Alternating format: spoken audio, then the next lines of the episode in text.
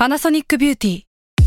มากกว่าเครื่องเป่าผมด้วยนาโนอีเทคโนโลยีล่าสุดที่จะเปลี่ยนทุกประสบการณ์ที่คุณเคยมี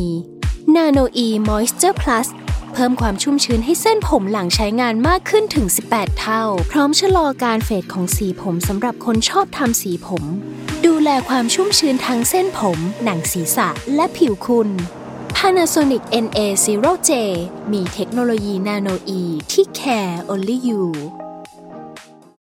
This episode is brought to you by Shopify. Whether you're selling a little or a lot, Shopify helps you do your thing, however you cha-ching. From the launch your online shop stage, all the way to the we just hit a million orders stage. No matter what stage you're in, Shopify's there to help you grow. Sign up for a $1 per month trial period at shopify.com slash special offer, all lowercase. That's shopify.com slash special offer. Salmon Podcast มัน สด อร่อย In the Name of Work podcast getting your work to really work with Parit Wacharasindhu in collaboration with Rise สวัสดีครับ ยินดีต้อนรับสู่พอดแคสต์ชื่อว่า In the Name of Work นะครับ อันนี้เป็น episode ศูนย์นะครับ ที่จะมาแนะนำถึงพอดแคสต์ ใหม่ตัวนี้นะครับก่อนอื่นนะครับขอแนะนำตัวก่อนนะครับ ผมก็ชื่อว่าไอติมพริษฐ์ วัชรสินธุนะครับหลายคนอาจจะคุ้นเคยพอดแคสต์ก่อนหน้านี้ที่ผมจัดที่ชื่อว่า Pro and Con นะครับสำหรับใครที่อาจจะยังไม่ได้มีโอกาสพบปะพูดคุยกันมาก่อน ปัจจุบันผมก็เป็น CEO แล้วก็ผู้ก่อตั้งนะครับสตาร์ทอัพน้องใหม่ด้านการศึกษานะครับที่ชื่อว่า StartDee นะครับเราพัฒนาแอปพลิเคชันบนมือถือ ที่ช่วยให้เด็กไทยทั่วประเทศเนี่ยสามารถเข้าถึงเนื้อหาการเรียนการสอนที่มีคุณภาพ ในระดับมัธยม แล้วก็ในระดับประถมได้ผ่าน มือถือของเขา ก่อนหน้านี้เนี่ยผมก็เคยทำงานเป็น consult นะครับหลังจากจบมาทางด้านปรัชญาการเมืองเศรษฐศาสตร์ที่มหาวิทยาลัยออกซฟอร์ดเนี่ยผมทำงานเป็น consult อยู่ที่บริษัท m c k i n s e y and Company อยู่ประมาณ 2 ปีครึ่ง ก่อนจะลาออกไปลงสมัครสสนะครับในการเลือกตั้งเมื่อต้นปีที่ผ่านมานะครับพอลงเลือกตั้งไปไม่ได้รับโอกาสเข้าไปทำหน้าที่ในสภาตัดใจลาออกจากพรรคประชาธิปัตย์ต้นสังกัดเก่านะครับหลังจากที่พรรคนั้นตัดสินใจเข้าร่วมรัฐบาลกับรัฐบาลปัจจุบันนะครับซึ่งผมมองว่ามันขัดกับ สิ่งที่เราเคยหาเสียงไว้แล้วก็ขัดกับความเชื่อหรือว่าอุดมการณ์ส่วนตัวของผมนะครับ ปัจจุบันก็เลยผันตัวนะครับมาพยายามจะ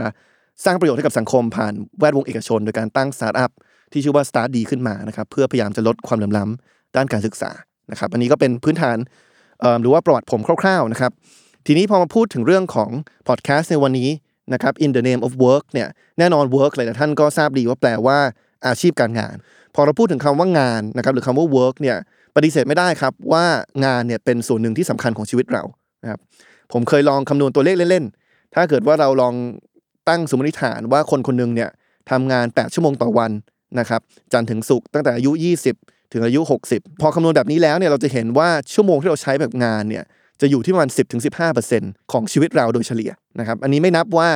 หลายๆคนเนี่ยบางทีทำงานมากกว่า 8 ชั่วโมงต่อวันด้วยซ้ำห รือว่าบางคนทำงานมากกว่า 5 วันต่อสัปดาห์ หรือว่าบางคนเนี่ยก็ทำงานมากกว่าอายุ 20-60นะครับแต่ว่าเอาเป็นว่าขั้นต่ำเนี่ยอย่างน้อยที่สุดเนี่ยการงานเนี่ยก็กินเวลาเราไปแล้วประมาณ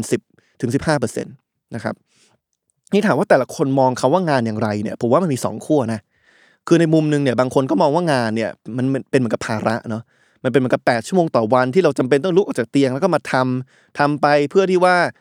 ให้เจ้านายพอใจ แล้วก็เพื่อที่ว่าเราจะได้มีเงินเดือน แล้วก็เอาไปเลี้ยงดูตัวเอง แล้วก็เลี้ยงดูครอบครัว แต่มันก็จะมีอีกขั้วหนึ่งครับที่มองว่าความจริงการงานเนี่ยมันเป็นอะไรที่โหสำคัญถึงขั้น การให้ความหมายกับชีวิตเราก็ว่าได้นะครับบางคนเนี่ยพูดถึงขั้นที่ว่าถ้าไม่มีงานเขาเนี่ยเขาก็ไม่แน่ใจว่าเป้าหมายหรือว่าความหมายของชีวิตเขาเนี่ยคืออย่างไรนะครับผมว่านี่ก็เป็นสองขั้วของมุมมองต่อการงานที่แต่ละคนอาจจะมีนะครับพอเราไปพูดถึงว่าการงานที่เพอร์เฟก นะครับการงานที่ดีที่สุดเนี่ยคืออะไรเนี่ยมันจะมีทฤษฎีหนึ่งครับ ที่เขาจะบอกว่าการงานที่เพอร์เฟกหรือว่าที่เขาเรียกว่า e k i g a i นะครับ i k i g a i เนี่ยมันมีทั้งหมด 4 เงื่อนไข อย่างแรกคือมันต้องเป็นงานที่คุณทำแล้วคุณรักนะครับคือคุณชอบทำงานนี้ อย่างที่สองคือมันต้องเป็นงานที่คุณทำแล้วคุณเก่ง คือคุณมีทักษะคุณมีความสามารถในการทำงานตรงนี้นะครับอย่างที่สามคือมันต้องเป็นงานที่คุณทำแล้วเนี่ย มีคนพร้อมจะจ่ายตังค์ให้กับคุณน่ะ คือไม่ใช่ทำไปแล้ว แล้วแล้วไม่มีใครจ่ายตังค์แล้วก็ทำไปฟรีๆนะครับ แล้วก็เงื่อนไขที่สี่เนี่ยคือเป็นงานที่โลกหรือว่าสังคมต้องการนะครับ อันนี้คือสี่เงื่อนไขที่เขาบอกว่า ถ้างานคุณตอบโจทย์ทั้งสี่เงื่อนไขเนี้ยแสดงว่าคุณกำลังทำงานที่เพอร์เฟกสำหรับคุณอยู่นะครับ คุณกำลังทำสิ่งที่คุณรัก สิ่งที่คุณเก่ง สิ่งที่คุณมีคนจ่ายเงินให้ทำแล้วก็สิ่งที่สังคมหรือว่าโลกต้องการนะครับ นี้ใครที่ฟังพอดแคสต์อยู่เนี่ยอาจจะลองคิดไปพร้อม ๆ กันก็ได้ครับ ว่างานที่คุณทำอยู่ตอนเนี้ยมันตอบโจทย์อะไรบ้างในในสี่ข้อนี้นะครับ บางคนอาจจะรู้สึกว่าโอเคเราทำสิ่งที่เรารัก แต่ทำไมเรารู้สึกเราไม่เก่งเรื่องนี้เลยนะครับ บางคนอาจจะบอกว่าเออเราทำสิ่งที่เราเราก็ได้เงินเดือนดีนะ มีคนจ่ายเราเงินเดือนสูง แต่รู้สึกว่าเป็นสิ่งที่เราไม่ได้รักเลยเราไม่ได้ชอบเลยนะครับเมื่อลองไล่ดูว่าในสี่เงื่อนไขเนี้ยงานปัจจุบันของเราในตอบโจทย์ทั้งหมดกี่เงื่อนไขนะครับ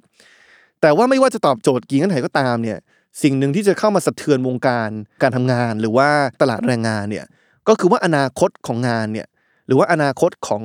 อาชีพที่จะมีอยู่ในโลกเนี้ยมันกำลังเปลี่ยนแปลงไปเร็วมากนะครับแล้วก็อาชีพที่เราอาจจะคุ้นเคยกันในวันนี้อีก 10 ปีเนี่ยจะหน้าตาแตกต่างกันมากนะครับผมว่ามันจะมี 2 มิติที่มันจะแตกต่างนะครับ มิติแรกเนี่ยคือการขึ้นมาของเทคโนโลยีเนี่ยการเข้ามาของเทคโนโลยีเนี่ยจะเข้ามาทดแทนงานหลายประเภทมาก ที่เราทำอยู่ปัจจุบันนะครับ รายงานของบริษัทเก่าผมเนี่ยที่ m c k เคนซี่เนี่ยเขาเคยออกมาคาดการณ์ครับ ว่าเทคโนโลยีเนี่ยอาจจะมาทดแทนงานที่เราทำอยู่เนี่ยถึง 45%นั่นหมายความว่าเกือบจะครึ่งหนึ่งนะครับของงานที่เราทำอยู่เนี่ยในทฤษฎีแล้วเนี่ยสามารถถูกทดแทนได้โดยเทคโนโลยีภายในไม่ถึง 10 ปีนะครับแล้วถ้าเราดูแบบให้เห็นภาพมากกว่านั้นเนี่ยเขาบอกว่า 60%ของวิชาชีพที่มีอยู่ปัจจุบันเนี่ยจะเจอการทดแทนโดยเทคโนโลยีเนี่ย กว่าประมาณ 30%ของกิจกรรมที่ทำอยู่ นั่นหมายถึงว่าสมมติว่าคุณเลือกวิชาชีพหนึ่งวิชาชีพการทำงานสาธารณสุขเนี่ยเขาบอกอย่างแวดวงสาธารณสุขเนี่ยก็อาจจะมีกิจกรรมทั้งหมดเนี่ยประมาณ 30%ของกิจกรรมเหล่านั้นเนี่ยจะถูกทดแทนโดยเทคโนโลยีนะครับเพราะฉะนั้น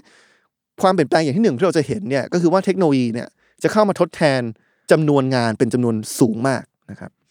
แต่เทรนด์ที่สองที่มันอาจจะแปลกประหลาดไปกว่าที่เราเคยเจอในอดีตที่ผ่านมา ก็คือว่า ประเภทของงานที่เทคโนโลยีจะเข้ามาทดแทนเนี่ยมันเป็นงานที่เราอาจจะไม่เคยคิดกันมาก่อนครับ ว่าเทคโนโลยีหรือว่าหุ่นยนต์เนี่ยจะเข้ามาทดแทนได้นะครับคือถ้ามองไปสิปีที่แล้วเนี่ยเราก็จะเห็นว่าเทคโนโลยีก็เริ่มทดแทนงานในหลากหลายประเภทเหมือนกันนะครับแต่ส่วนมากเนี่ยงานที่เทคโนโลยีเข้ามาทดแทนเนี่ยจะเป็นงานที่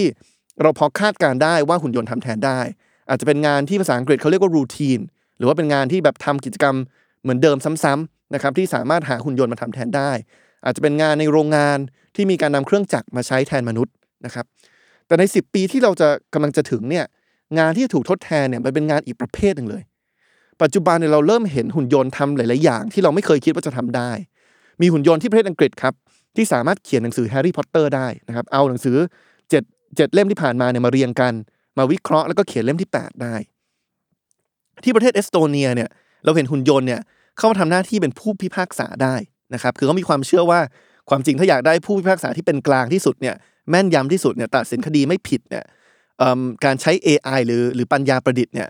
อาจจะมีความเที่ยงธรรมมากกว่านะครับอันนี้ก็เป็นสิ่งที่น่าน่าไปคิดกันต่อ เกี่ยวกับกระบวนการยุติธรรมในประเทศไทยนะครับหรือแม้กระทั่งที่ประเทศจีนเนี่ยเราเห็นการใช้หุ่นยนต์หรือ AI เนี่ยเข้ามาวิเคราะห์ แล้วก็ตัดสินเรื่องของนโยบายต่างประเทศ ซึ่งฟังดูผิวเผินเนี่ยอาจจะรู้สึกเฉยๆแต่พอ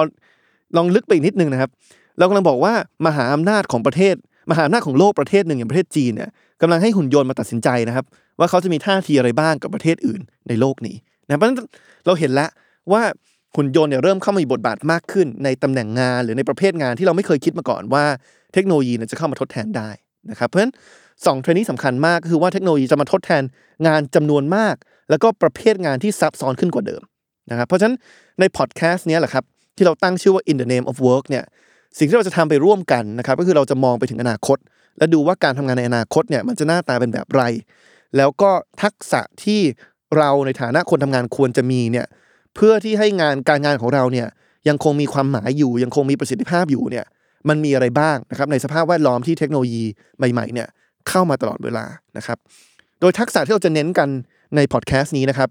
จะไม่ใช่ทักษะที่เฉพาะเจาะจงสำหรับอาชีพใดอาชีพหนึ่งนะครับแต่เป็นทักษะที่ผมเชื่อว่า ไม่ว่าจะทำอาชีพอะไรอยู่ก็ตามเนี่ยน่าจะมีประโยชน์ในการทำให้คุณสามารถทำงานได้อย่างมีประสิทธิภาพมากขึ้น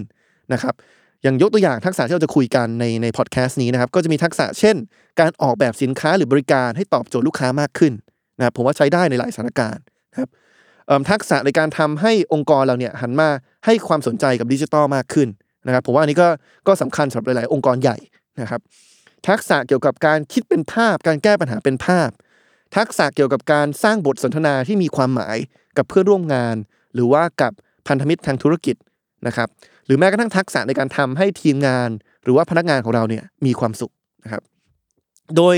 พอดแคสต์นี้นะครับจะไม่ได้มีแค่ผมที่มาคุยกับทักษะเหล่านี้นะครับแต่ว่าเราจะมีวิทยากรนะครับที่เป็นผู้นำในแวดวงธุรกิจทั่วโลกเลยนะครับที่จะมาแชร์มุมมอง แล้วก็ความเชี่ยวชาญของเขาเนี่ยเกี่ยวกับประเด็นต่างๆ เหล่านี้นะครับโดยวิธีการเนี่ย ก็คือว่าผมจะเริ่มนะครับในแต่ละตอนเนี่ยด้วยการไปสัมภาษณ์เขาก่อนเป็นภาษาอังกฤษประมาณสักชั่วโมงหนึ่งนะครับชั่วโมงนิดๆก่อนที่ผมจะมาสรุปให้ทุกท่านฟังนะครับเป็นภาษาไทยอีกทีหนึ่งว่ามุมมองเขาที่เขาแชร์มาเนี่ยมันมีใจความสำคัญอะไรบ้างนะครับแล้วผมก็หวังว่าในพอดแคสต์นี้นะครับหลายๆคนถ้าเกิดว่าติดตามกันต่อเนี่ยก็น่าจะได้เรียนรู้เคล็ดลับเล็กๆน้อยๆนะครับที่สามารถนำไปใช้ได้ในในการงานของตัวเองนะครับทำให้งานของตัวเองเนี่ยอาจจะมี ประสิทธิผลมากขึ้นทำงานอย่างมีประสิทธิภาพมากขึ้นทำงานอย่างมีความสุขมากขึ้นนะครับหรือว่าสิ่งที่เราจะชอบพูดกันเป็นแท็กไลน์ในพอดแคสต์นี้เนี่ยคือ how to get your work to really work นะครับคือทำให้การงานของคุณเนี่ยมัน work สมชื่อจริงๆนะครับมันก็ติดตามกันได้นะครับ in the name of work podcast ทุกวันพุธนะครับ ทุกช่องทางของ Salmon Podcast ครับ